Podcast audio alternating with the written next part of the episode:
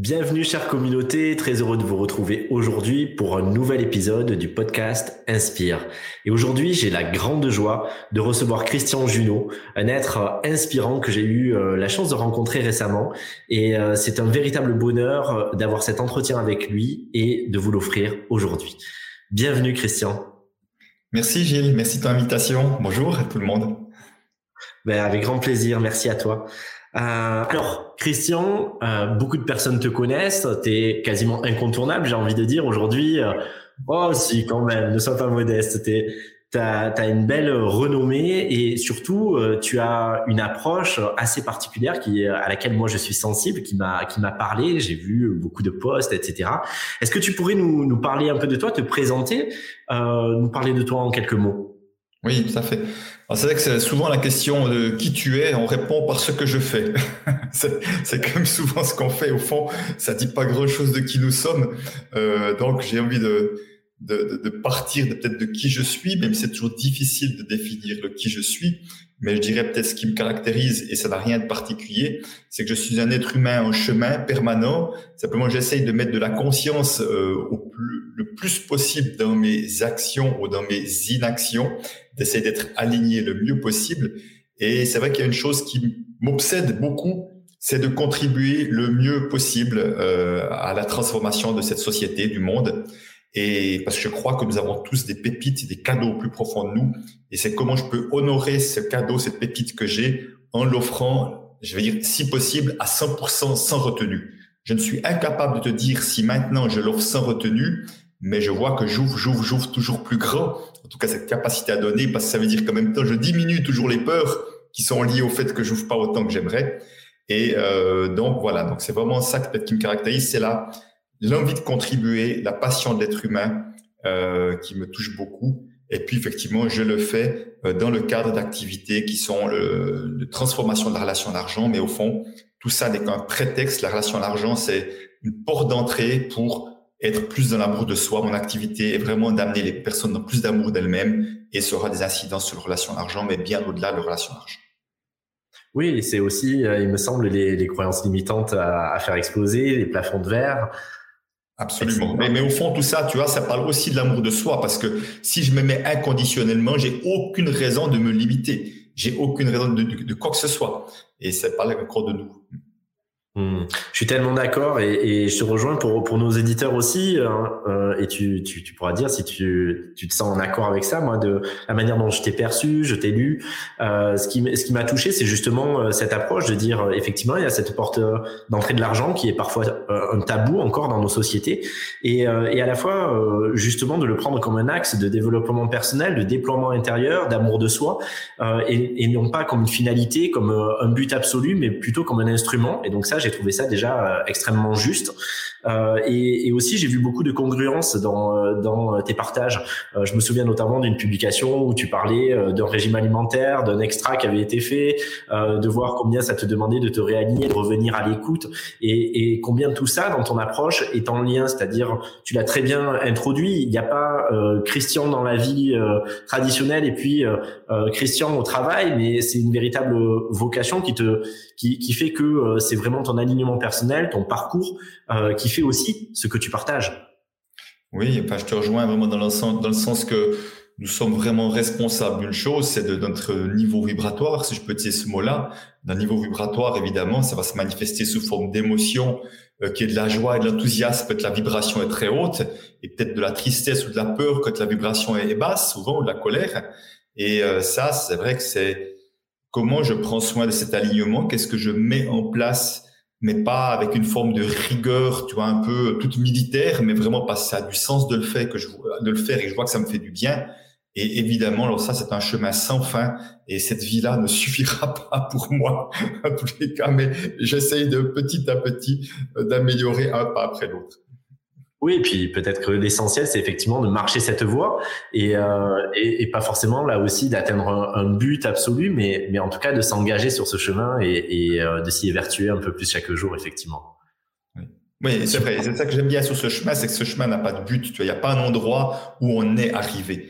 Euh, voilà, c'est juste, euh, c'est l'endroit où on marche ce chemin. On ne sait pas où il nous mènera et c'est peut-être ça aussi qui est merveilleux. C'est juste de se laisser surprendre par là où il nous amène. Ouais, je. C'est une forme de, c'est presque poétique, j'ai envie de dire, et, et, philosophique à la fois. Et, euh, et, dans un monde où justement on se fixe toujours des objectifs euh, très fermés, très ciblés, euh, laisser la place à la grandeur, c'est un peu ce que tu évoquais aussi tout à l'heure en nous disant euh, finalement c'est pas une finalité. Au travers de l'argent, on va euh, contacter tellement d'autres aspects de nous-mêmes, euh, se réconcilier avec des parts. finalement, de la même manière, marcher ce chemin d'écologie intérieure, eh bien, en, en fait partie. Et on ne sait pas où il nous mène, mais le simple fait de se connecter à cette dimension nous ouvre des voies. Oui, oui je te rejoins complètement. Super, on est en phase. Et du coup, est-ce que toi, euh, tu pourrais nous partager un élément fondateur ou, un élément majeur dans ta vie qui euh, t'a permis ces prises de conscience, qui t'a permis de marcher justement ce chemin, peut-être de bifurquer par rapport à euh, une, une vie antérieure, j'ai envie de dire. On a plusieurs vies dans cette vie. Oui, alors peut-être comme une chose qui me caractérise au départ, c'est quand même une, une, faible estime de moi. Je dirais vraiment une faible estime de moi et souvent associée quand même peu d'amour pour moi. C'est-à-dire que pourtant je fais des études, ça se passe bien, je fais des études universitaires, mais toujours à partir d'un endroit de manque vis-à-vis de moi. Tu vois, je me sens toujours pas assez quelque chose, euh, moins bon que les autres. Je fais du sport, je fais pas mal de sport, de, de bon niveau également, mais il y a quand même un manque de confiance en moi encore qui est là aussi. Donc j'ai un peu couru après ce, enfin, en tout cas ça m'a pas mal pénalisé ou perturbé, je dirais, ce manque d'estime de soi qui fait que c'est comme s'il y avait déjà beaucoup de choses en moi, mais que je n'osais juste pas exprimer de peur de faire faux, de peur de me tromper, de peur de vivre des choses difficiles et qui fait que je suis un peu euh, parfois en mode un peu paralysé, timide à certains endroits, là ou à d'autres endroits avec mes copains et tout, je peux être un peu déjanté. Donc il y a vraiment un peu ces, ces, ces côtés un peu différents suivant les enjeux que je mets. Et euh, c'est vrai que ça m'a pris beaucoup de temps petit à petit à, construire ce chemin, euh, je veux dire, ces fondations intérieures, parce que ce sont des fondations intérieures. Je donnais l'image d'une vidéo que je tournais tout à l'heure. Euh, je disais, mais ces fondations, le terrain et les fondations, c'est la base sur laquelle nous allons construire la maison. La maison, c'est notre vie quelque part. Et plus c'est solide, plus on va pouvoir construire une immense bâtisse qui correspond peut-être à notre contribution à la vie que nous allons mener. Plus le terrain est mouvant quelque part, plus on va pouvoir construire quelque chose de petit et qui restera fragile. Donc ça, c'est vraiment un, un, un, chemin permanent. Mais peut-être quand même, il y a eu quelques rencontres, je dirais, sur mon chemin de vie. Et une rencontre, j'ai envie de nommer parce qu'elle a été vraiment importante. C'est un ami qui s'appelle Claude. Euh, et Claude avait comme une particularité, c'est que c'est un accident de voiture où il s'est fait rentrer dedans par quelqu'un qui était ivre. Il a perdu sa femme et ses deux enfants. Il s'est retrouvé un survivant. Mais à ce moment-là, je ne le connaissais pas. Je l'ai connu quelques mois après. Et ce gars-là, il m'a vraiment ouvert des chemins dans le sens qu'il parlait de la mort, il parlait de ses enfants, il parlait de ce qu'il avait vécu d'une manière tellement ouverte là, tu vois, où tu n'oses rien demander, rien dire tellement ça paraît tabou. Et lui, en ouvrant son cœur, m'a permis d'ouvrir le mien. Et vraiment, c'était une rencontre fondamentale. Et malheureusement, Claude s'en est allé en 2009, un mois après que je me suis perdu mon job, à, suite à la fameuse crise subprime. Pour la petite histoire, en laissant une femme et deux enfants, exactement ceux qu'il avait perdu. Cette fois, c'est lui qui est décédé en laissant une femme et deux enfants mais ça, c'est resté. Euh, ah, il, est, il, est, toujours dans mon cœur quelque part. Il a vraiment, il m'a vraiment ouvert. Euh, il m'a permis d'ouvrir quelque chose à l'intérieur, tu vois, de m'autoriser plus authentique et vraiment on avait des discussions magnifiques entre. Euh, donc voilà, ça c'est des rencontres majeures. J'en ai eu quelques quelques-unes comme ça dans ma vie, mais peut-être la, première j'ai envie de mentionner. Merci et, et euh, enfin c'est bouleversant. Je, je, ressens vraiment, euh, mmh. euh, j'en frissonne de, de, de, ton partage et, et de, de, cette rencontre et, euh, et de l'ouverture certainement que le retentissant que ça a pu avoir. Et en même temps, tu évoquais euh, du coup ce licenciement qui a peut-être aussi été au-delà d'une personne, d'une rencontre, un événement majeur aussi qui t'a mmh. permis de, de, de polariser différemment ta vie. Oui, alors bien sûr en a tous des, des, des, éléments de vie qui parfois peuvent être appelés accidents de vie, à tort raison d'ailleurs, mais moi, mon licenciement, je dirais la différence, il y en avait 5000 personnes qui étaient licenciées à l'époque, et euh, je pense que la différence d'une très grosse majorité des autres, moi j'ai ouvert une bonne bouteille le soir pour célébrer ce licenciement, pour te dire, tu vois, que moi j'ai vraiment tout de suite compris que, ok, la vie m'amène un cadeau pour me dire, c'est comme si je voyais la vie m'amène une poussette dans le dos en disant, mais vas-y maintenant, voilà, arrête, arrête de te retenir, vas-y. Et je l'ai vraiment vécu comme ça et j'avais une grande confiance. Et si je l'ai si bien vécu, c'est parce que dans les trois, quatre années avant, j'ai fait un, gros chemin intérieur extrêmement important pour moi. C'est que j'avais une immense peur de manquer. Alors j'étais très bien payé en tant que cadre euh, supérieur bancaire et beau bonus. J'avais une très belle situation financière et pourtant j'avais une grosse peur de manquer. Et si j'avais gardé cette peur de manquer, ça aurait été euh, difficile, pour pas dire impossible, de me mettre à mon compte, tellement j'aurais été stressé, angoissé. Et le fait de l'avoir déjà, je dirais, réduit peut-être à 60, 70%, euh, ça faisait déjà une grosse différence. Ce qui fait que j'ai vraiment pu me lancer avec confiance, même si j'avais zéro visibilité, même si j'avais zéro carnet de clients, euh, parce que j'étais sûr que ça allait marcher. Parce qu'entre temps, j'avais effectivement éboosté mon estime de moi et effectivement une sorte de confiance euh, beaucoup plus tranquille et sereine. Et ce chemin que j'ai fait, et grâce à une autre rencontre, celle de Peter Koenig, qui lui a fait des années de recherche sur la relation à l'argent, je l'ai rencontré en 2006 de manière tout à fait fortuite. J'ai décidé de, je lui ai demandé d'être organisateur d'ateliers et c'était deux fois par année, il venait deux jours organiser un atelier depuis 2007 à début 2010. Et donc, j'ai suivi sept ateliers sur la relation à l'argent. Je les suivais tous comme organisateur et j'étais fasciné par ce qu'il faisait et de manière aussi euh, non voulu, en tout cas, non préparé. Si tu as force de les suivre, je me suis comme euh, connecté à sa manière de faire, qui fait qu'un jour, il m'a dit, c'est bon, Christian, tu vas pouvoir faire ça à ma place, mais il y avait vraiment zéro prévision d'animer un jour la relation l'argent euh, dans mon idée, parce que pour moi, c'était le maître qui faisait ça dans dix pays, dans trois langues différentes, qui avait fait des années de recherche. Enfin, il était incomparable, tu vois. Et aujourd'hui, voilà, il reste toujours pour moi un homme inspirant, mais je sais que l'inspiration, elle va dans les deux sens aujourd'hui parce qu'il est très heureux de ce que je fais. Je suis très heureux de, d'avoir des contacts avec lui encore. Merveilleux et ça, ça, me fait rebondir sur deux points ce que ce que tu nous évoques. La première, c'est peut-être que euh, on parlait des projets tout à l'heure et, euh, et du fait que parfois on, on, restait fixé sur euh, un aspect uniquement volontaire ou de projection mentale et, et finalement la, la sérempidité, elle est elle est très importante. Le fait finalement de ne pas savoir ce qu'on cherche. Il y a parfois des chercheurs qui, qui font des, des, des trouvailles extraordinaires alors même qu'ils pensaient chercher autre chose, peut-être même qu'ils cherchaient autre chose, mais il y a ce côté aware, ce côté rester ouvert à ce qui vient à nous. On peut lancer des hameçons à l'univers, à la vie, à nous-mêmes. Et puis il y a ce, ce, qui se présente à nous et avoir cette capacité, cette forme d'acuité, de présence, de cueillir ce qui vient, même si ce n'est pas ce qu'on avait projeté, même si on a fait les choses de manière détachée ou désintéressée, mais savoir s'en saisir. Euh, je crois que c'est quelque chose qui est, qui est que tu illustres parfaitement bah, dans ton dans ton récit. Oui, tout à fait. C'est-à-dire que c'est vraiment se laisser, j'appelle ça se laisser surprendre par la vie. Parce que c'est vrai qu'au moment où je me suis mis indépendant, je pensais devenir formateur certifié en communication non violente, que je connaissais très très bien, que j'animais déjà un peu. Enfin, je me suis formé au coaching, aux approches systémiques. Enfin, j'avais ma vision. Et puis tout à coup arrivé cet autre thème qui était un thème de plus, mais petit à petit qui a pris toute la place et qui s'est avéré comme une évidence, tu vois. Mais vraiment, je me souviens d'une juste une anecdote parce qu'elle est intéressante. Moi, je voyais deux amis coachs, on se voyait de temps en temps, puis je leur dis ah ben ça c'est clair dans ma tête, je vais faire 50% relation à l'argent et 50% les autres thèmes, euh, voilà.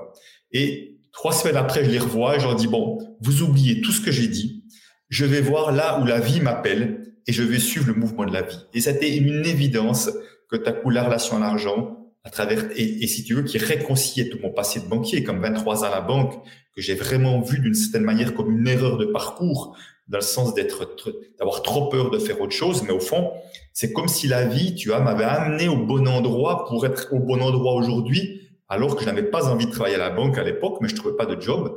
Pour dire, tu vois, il y a une sorte, je trouve, de magie quelque part, des fois qui nous amène à une certaine direction, alors que c'est pas forcément notre désir premier, mais la vie, c'est mieux que nous. En tout cas, ça, c'est de, l'humilité, dès que j'essaye d'avoir là où je suis, j'ai la conviction que la vie, c'est mieux que nous et d'essayer d'être à l'écoute des signaux et des appels et des coïncidences de la vie plutôt que vouloir mettre du contrôle qui est encore un signal de peur. Je suis tellement d'accord et c'est vrai qu'il y a une magnifique orchestration. Ça me fait aussi écho à mon histoire rapidement. Mais moi, je suis juriste de formation, spécialisé en criminologie et, finalement, je me suis dit, euh, j'ai bien pu analyser pourquoi je suis allé euh, vers la justice des hommes, pourquoi je suis allé comprendre aussi euh, comment un humain pouvait dérailler et, et que n'importe qui pouvait euh, basculer dans une forme de folie ou d'errance. Euh, mais j'ai eu à passer de la, de la, justice divine à, la à une forme de justesse et, et donc accueillir aussi ce cheminement-là et voir que ce n'était pas une erreur de parcours, mais que c'est quelque chose qui alimente complètement euh, mon, chemin d'aujourd'hui. Donc je te rejoins sur ça et je voudrais rejoindre, rebondir aussi sur point. Pardon. Juste, déjà, déjà, merci du partage. Je connaissais pas cette, ce côté passé là, donc c'est super. Merci et bravo. Je t'en prie, merci. Euh, et, et, je voudrais euh, rebondir sur le point, tu as parlé du manque tout à l'heure, de ta propre peur du manque, et je crois que c'est quelque chose qu'on a tous à des degrés différents et que, qui est à travailler chez chacun. Euh, je me souviens avoir accompagné les personnes euh, parfois dans des situations dont on pourrait se dire qu'elles sont exemptes de cette donnée-là, qui pouvaient être millionnaires, multimillionnaires, et qui pourtant avaient une peur du manque aussi tenace et aussi intense que d'autres parce que ils avaient un train de vie à alimenter, ils avaient beaucoup de... Et donc c'était la même peur qu'une personne qui n'aurait pas de revenus ou très peu, et euh, que c'est quelque chose finalement de très subjectif, alors que parfois on peut avoir une vue de l'esprit. J'entends parfois des personnes dire ah oui mais pour toi ça serait simple parce que euh, tu as la possibilité, etc. Et donc euh, je crois que c'est quelque chose de, beaucoup plus intime et qui est pas forcément raisonné ou rationnel. Est-ce que tu peux nous en dire? Alors je te rejoins pleinement, c'est absolument pas rationnel dans la très grande majorité des situations. Euh, à l'époque, j'étais dans la banque, conseiller en placement financier, j'avais affaire à ceux qui avaient plus d'argent que la moyenne. Et tu n'imagines pas le nombre de personnes qui étaient dans la peur du manque et pourtant qui avaient beaucoup d'argent, voire des millions parfois, et pourtant qui étaient dans la peur du manque. Et je pense même que certains milliardaires sont aussi dans la peur du manque, ce qui fait qu'ils courent encore après l'argent et pensant qu'il y a comme il n'a jamais assez. Euh, donc, c'est vrai que cette peur est largement la problématique numéro une dès qu'on parle de relation à l'argent, très largement, je peux te dire. Euh, dans mes ateliers, elle touche à peu près 75% euh, des gens qui sont présents, enfin, qui, qui, qui réussissent à la nommer, hein, parce que moi, pendant longtemps, j'aurais dit que je n'avais pas peur de manquer, alors j'étais plein de peur. J'étais juste pas conscient de mon fonctionnement et de mes peurs. Et je mettais beaucoup de contrôle pour essayer de justement de contrôler mes peurs, mais ça marche pas bien du tout d'ailleurs. C'est pas un bon plan. Euh, donc pour dire oui, ça touche beaucoup de monde. Euh, c'est subtil parce que souvent la peur du manque, on peut bien sûr l'avoir avec l'argent, mais elle est déjà et surtout de nous à nous. C'est-à-dire que de regard qu'on a sur nous, on n'est jamais assez quelque chose. Tu vois, jamais assez diplômé, expérimenté, fortuné, euh, heureux ou, ci, ou ça. Et c'est déjà du manque. Et je crois vraiment, en tout cas dans ma vie, parce que j'étais vraiment là-dedans, de moi à moi aussi. Et forcément, on l'est aussi un peu que les autres, un peu plus jugeant, un peu plus... Euh, euh quand on met la barre haut chez nous, on a tendance à la mettre la barre haut chez les autres également. Mais je vois aujourd'hui, quand j'ai réussi à passer dans autre chose qui est, j'appelle de la gratitude, d'avoir vraiment de la gratitude pour tellement de choses que j'ai dans ma vie, ne serait-ce juste que d'être en santé, d'être en forme, de pouvoir être avec toi la matin. Il y a tellement de raisons d'être dans la gratitude. Et je tiens à dire, il n'y a pas besoin d'avoir des raisons matérielles, d'avoir une maison, un truc formidable pour être dans la gratitude. On peut juste être dans la gratitude parce que si vous nous écoutez, un, vous avez des oreilles, vous avez probablement des yeux qui fonctionnent également, vous avez un ordinateur ou un téléphone également et des jambes qui vous font avancer et de l'eau, euh, de l'eau courante, de l'électricité, en principe, on en a encore aujourd'hui, etc., etc. Et tout ça pour dire qu'on peut se dire c'est normal. Eh ben non, c'est pas normal. Tout le monde n'a pas cette chance-là, de loin pas. En tout cas, ce qui est de l'eau courante, l'électricité, il y a des, euh, malheureusement encore des centaines de millions, voire des milliards de personnes qui ne l'ont pas. Donc, on a dix mille raisons d'être dans la gratitude et c'est important de ne pas oublier. Oui, merci pour ce message de sagesse et qui est, tellement vrai euh, dans, une culture et dans un monde où, où, on veut tout de manière assez facile et on oublie, on oublie effectivement de s'émerveiller, de remercier et de, de, ressentir de la gratitude pour des choses qui nous paraissent normales et qui ne le sont pas effectivement. Et, et juste peut-être par rapport à ça, si tu veux, ce qui empêche la gratitude, c'est ce que j'appellerais la dictature de la normalité. Les gens ont tendance à dire, ah oui, mais c'est normal d'avoir à manger. Ok, mais alors puis c'est normal, pourquoi tout le monde n'a pas à manger? C'est normal d'être en forme. Mais pourquoi tout le monde n'est pas en forme? Tu vois, c'est cette dictature du normal. Non, non, non, il n'y a pas les choses qui sont normales. Euh, c'est bien, c'est magnifique. Là, il y a des, des, flocons de neige, ça tombe. Juste avant qu'on commence l'entretien, je regardais ça, je dis, ah, mais qu'est-ce que c'est beau, merci, merci de, de ce spectacle, de voir ces flocons de neige tomber voilà, je pourrais dire, bah, oh, il neige, quoi. Mais non, j'étais juste de l'admiration de voir euh, une sorte de, de, magie de la vie qui est juste là devant moi, quoi. Je comprends tellement ça. Euh, et tu nous as, euh, euh tu, tu, as évoqué euh, quelque chose qui me paraît très important. Tu disais euh, finalement dans le rapport de soi à soi, c'est jamais assez. Alors il y a effectivement peut-être cette validation tout d'un coup de ce que je suis est assez. I am enough. Euh, mais je voulais te demander euh, ce que tu en pensais. Moi, c'est une phrase que, que je partage souvent dans mes enseignements. Euh, ces derniers temps, je me suis rendu compte que peut-être euh, dans la notion du manque, il y avait aussi finalement le fait de s'être manqué soi-même, comme si on s'était absenté à soi, comme si peut-être on avait été à côté de soi sans, sans même euh, se tenir la main ou être euh, en s'ignorant peut-être en étant dans le déni de soi. Et euh, je voulais savoir si, si ça parlait, si ça t'évoquait quelque chose, cette idée que le manque était relié peut-être au fait de s'être manqué soi-même. alors oui, oui, je pense clairement, hein, clairement qu'il y a quelque chose de, de, de cet ordre-là. Alors évidemment, je peux bien voir que pour beaucoup, il y a quelque chose de l'enfance qui s'est passé, qui fait qu'on ne s'est pas senti suffisamment en sécurité dans l'espace familial où on était. Pas suffisamment sécurité, ça peut vouloir dire peut-être des parents absents, euh, des parents qui préfèrent un enfant plutôt qu'un autre, peut-être des parents violents, des parents qui ont des problèmes de financiers, mais il n'y a pas forcément des choses spectaculaires qui fait qu'on a pu se sentir très seul. Moi, j'ai pu me sentir très seul dans une famille, tout ce qui est le plus normal.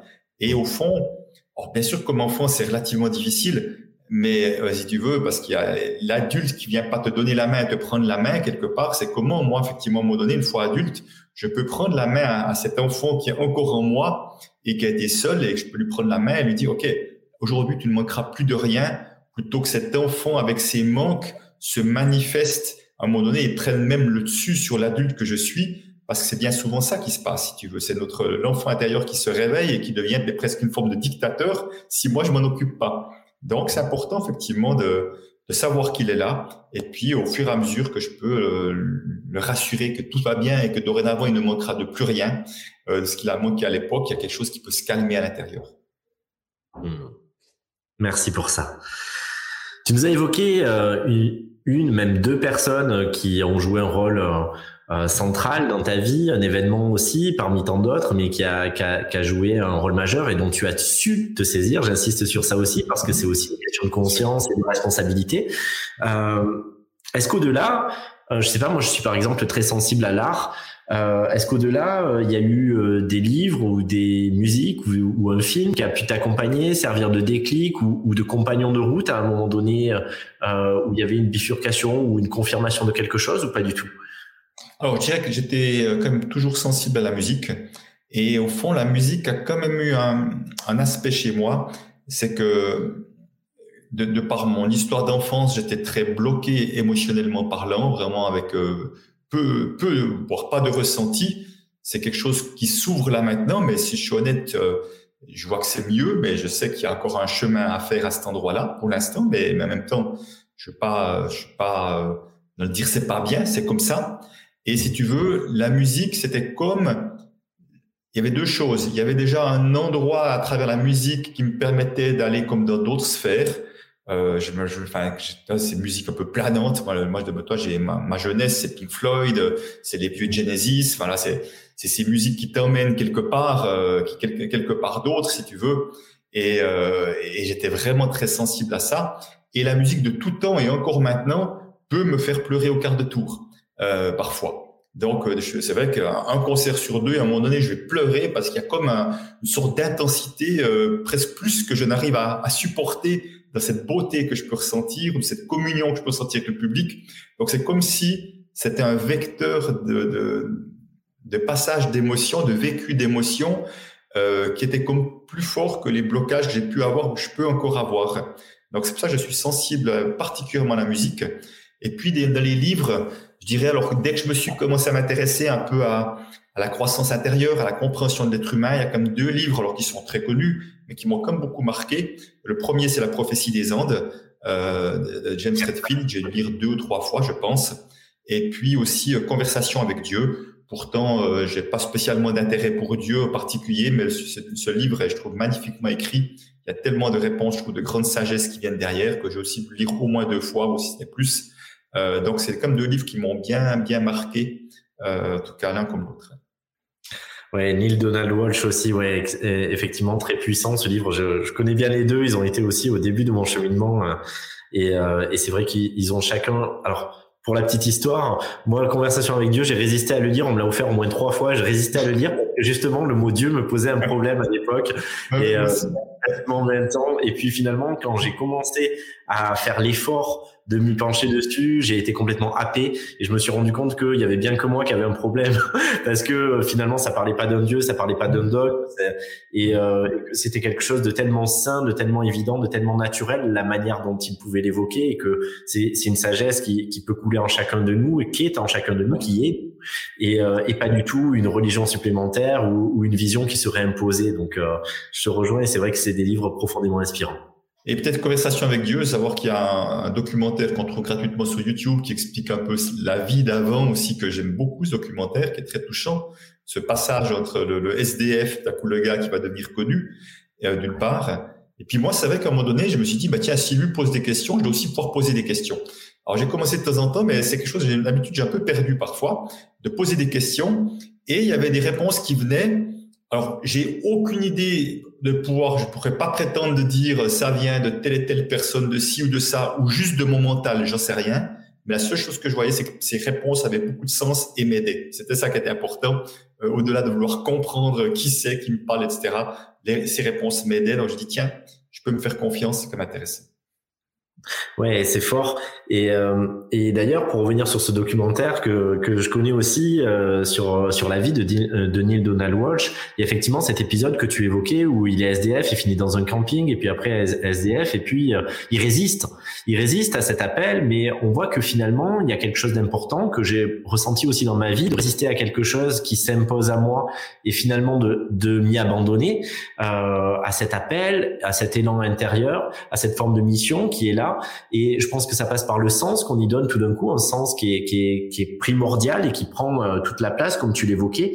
Et je crois que parfois, il y a des personnes aussi qui essaient, qui se sentent en échec, mais peut-être parce qu'elles partent d'un espace de volonté et pas de quelque chose qui les précède, de quelque chose un peu comme dans, dans le concert où c'est directement branché au viscéral, au trip, euh, à, à, quelque chose de très instinctif où le cerveau est court-circuité de ça au sens vraiment euh, euh analytique où il y a quelque chose de, de oui de plus profond et de plus presque animal, mais au sens là aussi noble du terme, qui prend le relais et qui est de l'ordre de ce qu'on est vraiment au-delà de la construction. Euh, et, je trouve que Walsh, il explique euh, très bien ça.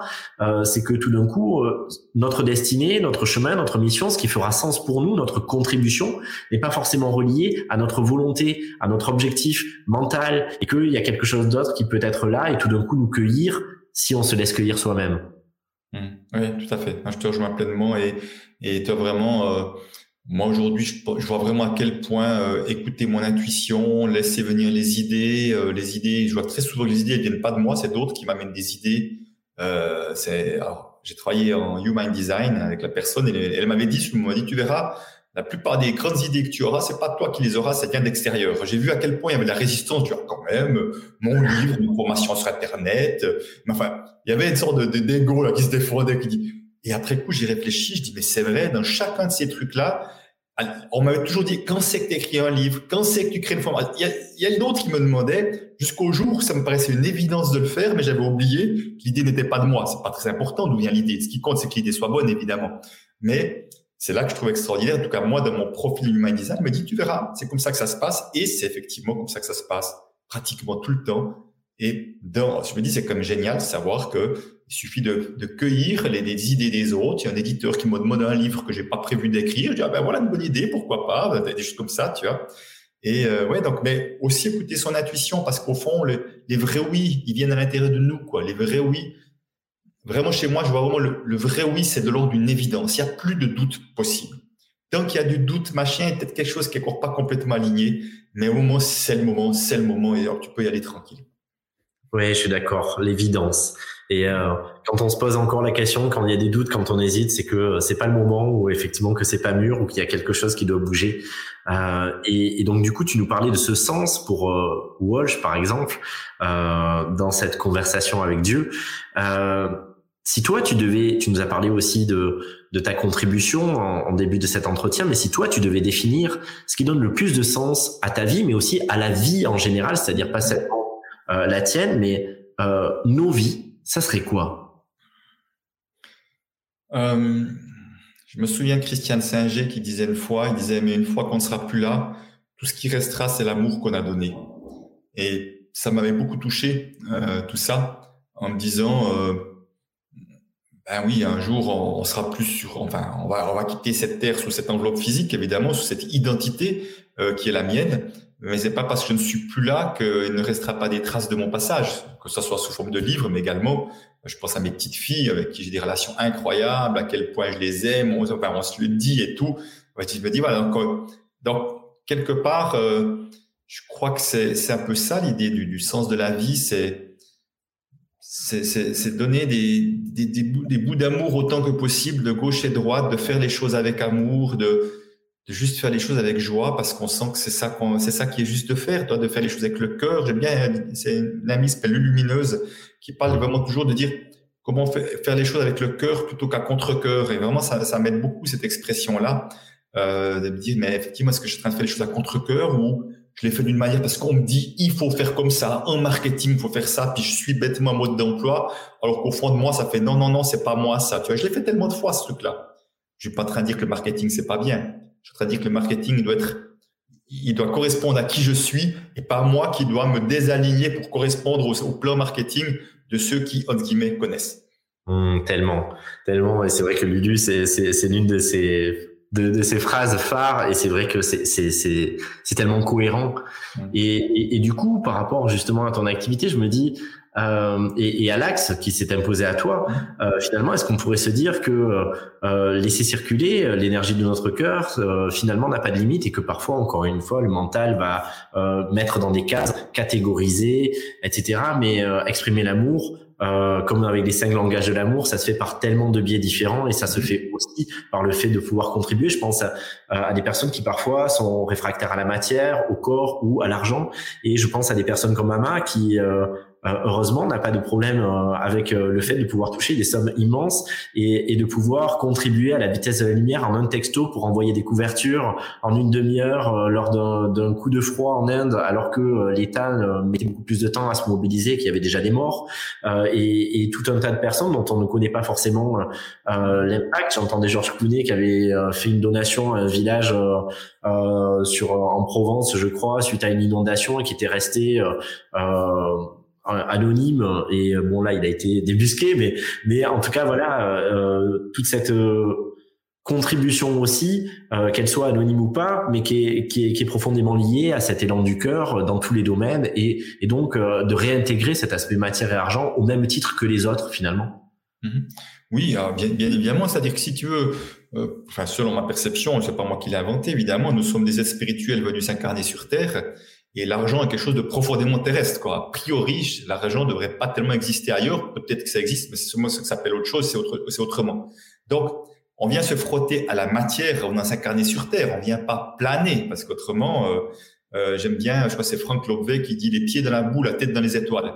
Et euh, j'aime bien voilà cette manière de voir les choses. Dit ben oui, on vient s'incarner, se frotter à la matière, c'est pas toujours simple, c'est se frotter aux autres, aux interactions, les, les conflits que ça donne, voilà. Mais tout ça, donc l'argent fait pleinement partie de cela, si tu veux.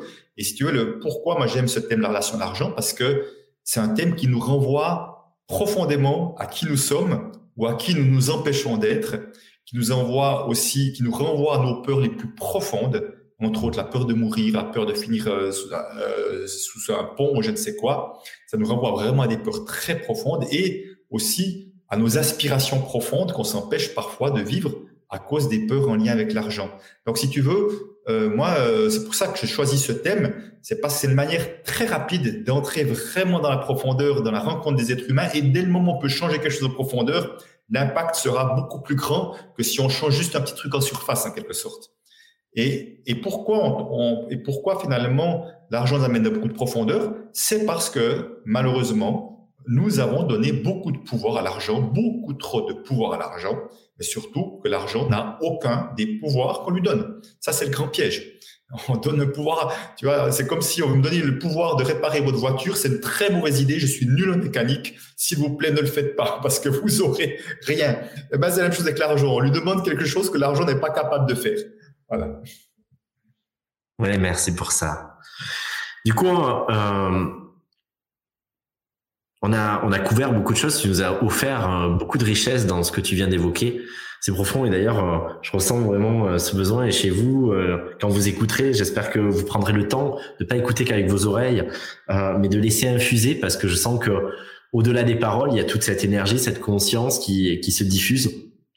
Justement, est-ce que tu aurais un dernier message à transmettre aux auditeurs, quelque chose qui, au-delà de tout ce qui a déjà été si magnifiquement évoqué, euh, si on devait retenir un seul message, ce serait lequel?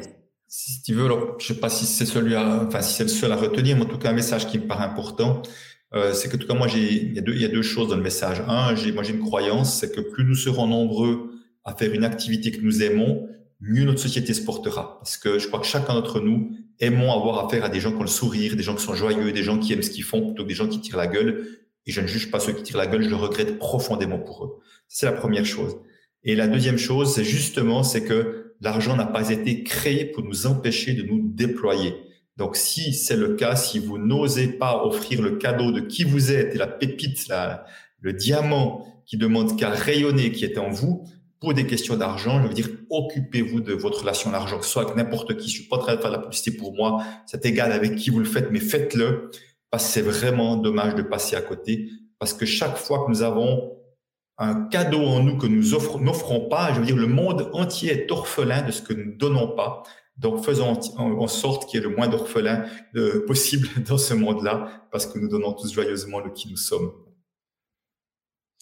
Merci une nouvelle fois pour ce très beau message et euh, auquel je souscris entièrement. C'est vraiment drôle. On, on, avait euh, déjà échangé, mais c'est vrai que je ne soupçonnais pas combien euh, combien nos, nos univers se, se, superposaient complètement parce que au mot près parfois euh, j'emploie euh, c'est ben voilà ce, je voilà je vibre la, ces mêmes données. Donc merci infiniment. Ça me touche. Ça me ça me résonne pleinement et je suis sûr que ça résonnera aussi à tous ceux qui nous écouteront. Pour finir euh, Christian, est-ce que tu peux euh, nous parler de, de tes actualités ou où peut-on te retrouver? Est-ce qu'il y a quelque chose qui, euh, qui sort en ce moment? Tu nous as parlé du livre, il y a peut-être également une autre donnée.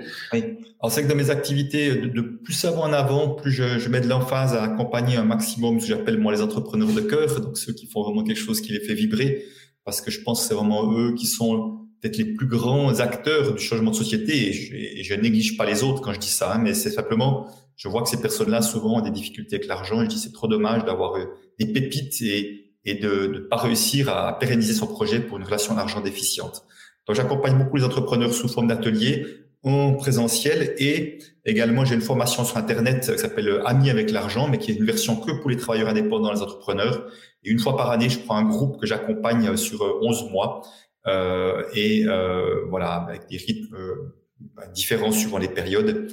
Et ça commence chaque année, à peu près euh, début février, mi-février à peu près, avec un nouveau groupe. Donc c'est vraiment une, euh, c'est moi un programme je trouve qui est très très beau parce que c'est le programme où il y a énormément de, de, de contenu et on, fait vraiment un, un, travail en profondeur qui est, qui est magnifique. Donc moi, je, voilà, je suis très content de pouvoir l'offrir de cette manière-là, en plus du présentiel, parce que tout le monde n'est pas fait pour être sur Internet. Moi, je suis plus présentiel personnellement. Certains sont l'aise sur Internet. C'est important que chacun trouve euh, sa manière qui lui correspond. Complètement. Et on peut retrouver euh, toutes ces informations euh, sur ton site, mais également sur tes réseaux sociaux Oui, absolument, sur mes réseaux sociaux, Facebook, euh, Instagram, LinkedIn, puis j'ai une chaîne YouTube avec plein de vidéos gratuites aussi. Ok, ben super, on, mentionnera tout ça juste en dessous de la vidéo. Ben merci infiniment Christian pour ce temps partagé, mais aussi pour la qualité de, de ton partage. C'était vraiment inspirant, donc merci infiniment. Merci de l'invitation Gilles, merci, au revoir. Plaisir, au revoir.